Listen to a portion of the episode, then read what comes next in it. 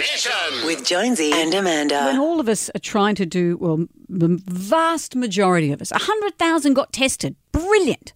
And then you have those knobs. And I get that everyone's frustrated, but there was a big anti-vaccine in there too.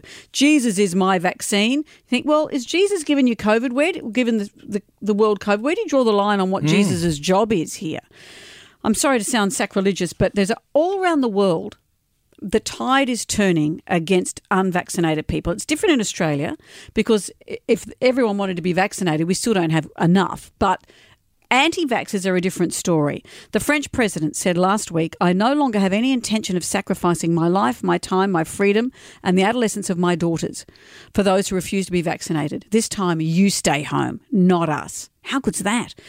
I just read something on the weekend. The Israeli Prime Minister has said, dear citizens, those who refuse vaccines are endangering their health, those around them, and the freedom of every Israeli citizen.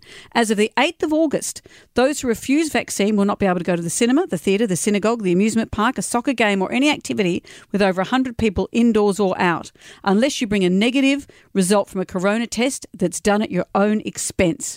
Wow. Alabama's Republican governor has said unvaccinated people are letting us down. It's time to start blaming them, not the regular folks.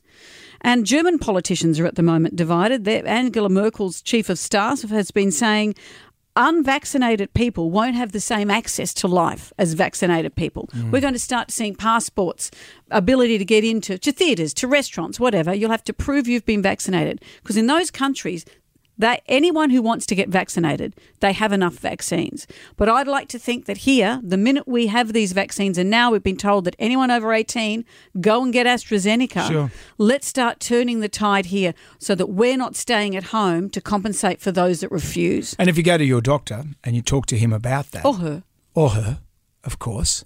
You can get what you need, the information that you need, which I did. I've up for my second shot of AstraZeneca tonight. Me too. And you just go and see them and they'll say, well, look, you know, they give you all the information you need. Well, they've changed the ruling, or not the ruling, the advice on it.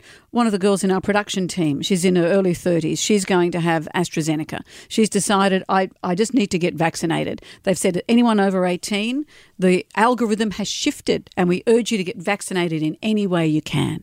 So that's how we'll get out of this lockdown. That's how we will move forward. Mm. And I can see the rest of the world is saying we have no tolerance for the anti-vaxxers. As Macron says, this time you stay home, not us. Don't go out punching horses. Get the vaccine. Stay home and punch cones like Brendan does. Where's that coming from? I made that up. Oh, did you? You only do that at work. Jonesy and Amanda's Damnation.